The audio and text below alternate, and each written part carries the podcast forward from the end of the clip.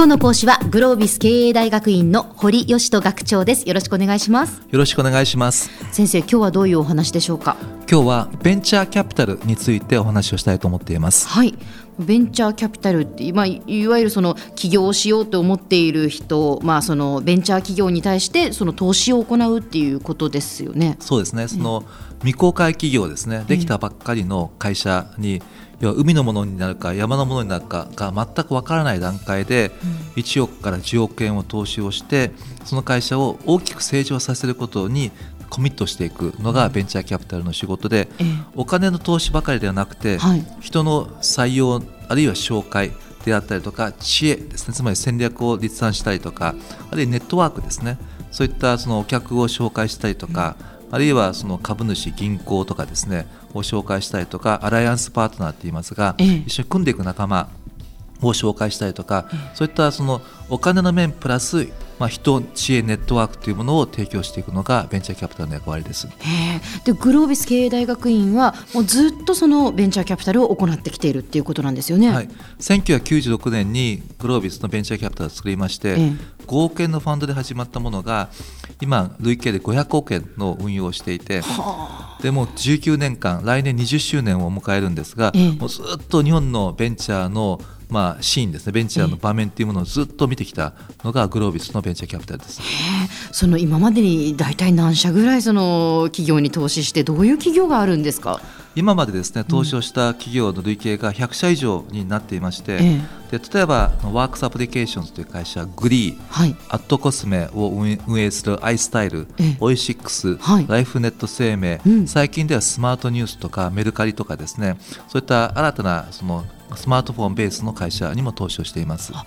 え。あの知っている名前がどんどん出てきてああの企業にもあの企業にもという感じですけれどもその例えばその福岡の企業もあったりするわけですか？福岡にはホープという会社に投資をしていますが、その社長の時津さんが3 2 3歳の非常に若いその経営者ででその会社にも2億円近くを投資をしていてですね。でその会社何やってるかというと、はい。広告をその提供することによってですね広告のスペースを提供することによって地方自治体にお金を与えてるんですね、はい、横浜市がさまざまなその広告スペースを実は持ってるんです。例えばウェブサイトであったりとか、うん、あるいはさまざまなその市の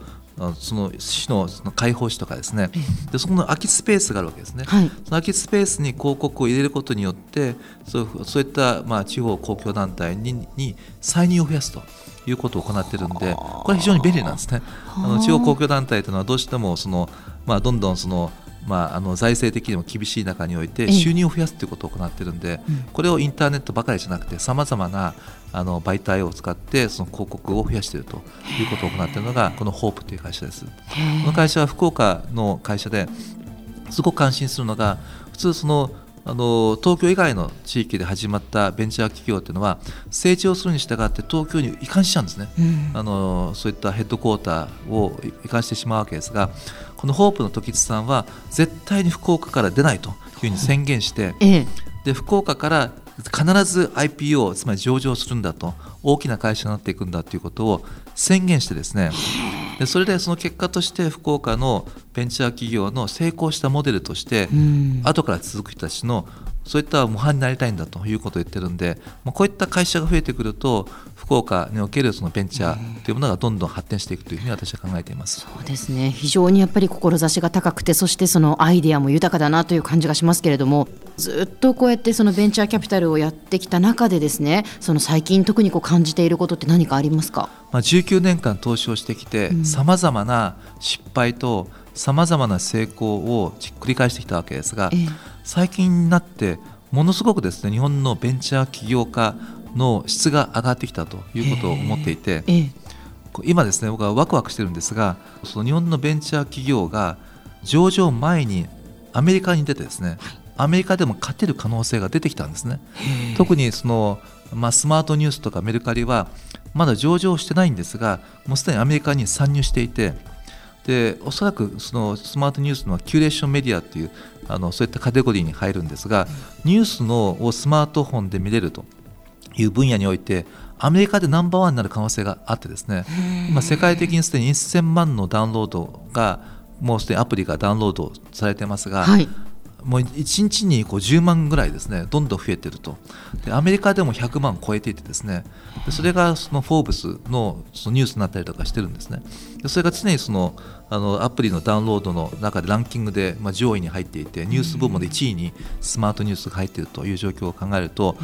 初めて日本の企業がインターネット企業がアメリカで勝てるという状況が出てきたんですね、同じようにメルカリも1000万ダウンロード両方ともできてから 2, 2年間ぐらいしか経ってないんですよ。2年間で1000万ダウンロードできてその2年間の間にアメリカに進出しているということが起こっていて今までは上場してお金を得てから初めてアメリカに参入するんですがそうするともう遅い場合が多いんですね、うん、もうスピード感を持って日本で立ち上げて日本で成功させてすぐにアメリカに行ってでアメリカで成功させていくんだと。でその間にですねあのお金を儲けなくていいと、お金を儲けなくてもいいのでお金を後で儲ければいいということでお金を調達できるということの環境が日本でも整ってきて、はい、19年間頑張ってきた結果日本のベンチャーの生態系がかなり良くなってきていると。そういう意味でのその過去の蓄積によって起業家の質が上がってきて、はい、チームの蘇生の方法論ができてきて日本で成功する方法論というものが今度アメリカでも成功する方法論として確立されてきているという意味でのそのお金のその規模の大きさこれはアベノミクスの要因がすごく大きいんですが、はい、多くの金が流れ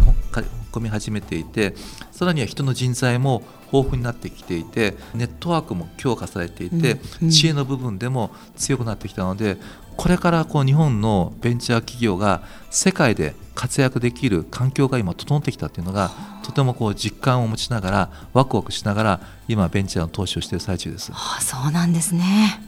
では先生今日のまあまとめといいますかそのメッセージをお願いします。まあ、あのそういう意味ではベンチャー企業への関心をぜひとも持っていただいて、私でもやってみようという気持ちになってもらっててでさらにはその経営に関する知見を高めるような努力をしていくと日本のベンチャー企業そして次のインダストリーつまり産業が排出されて次のそのソニーとかホンダが日本から福岡から生まれてくる可能性があると思いますので、まあ、そういう意味でのそのベンチャーというものに対して皆さんも関心を持って見ていただきたいと思っています。はい。今日の講師はグロービス経営大学院の堀義人学長でした。どうもありがとうございました。ありがとうございました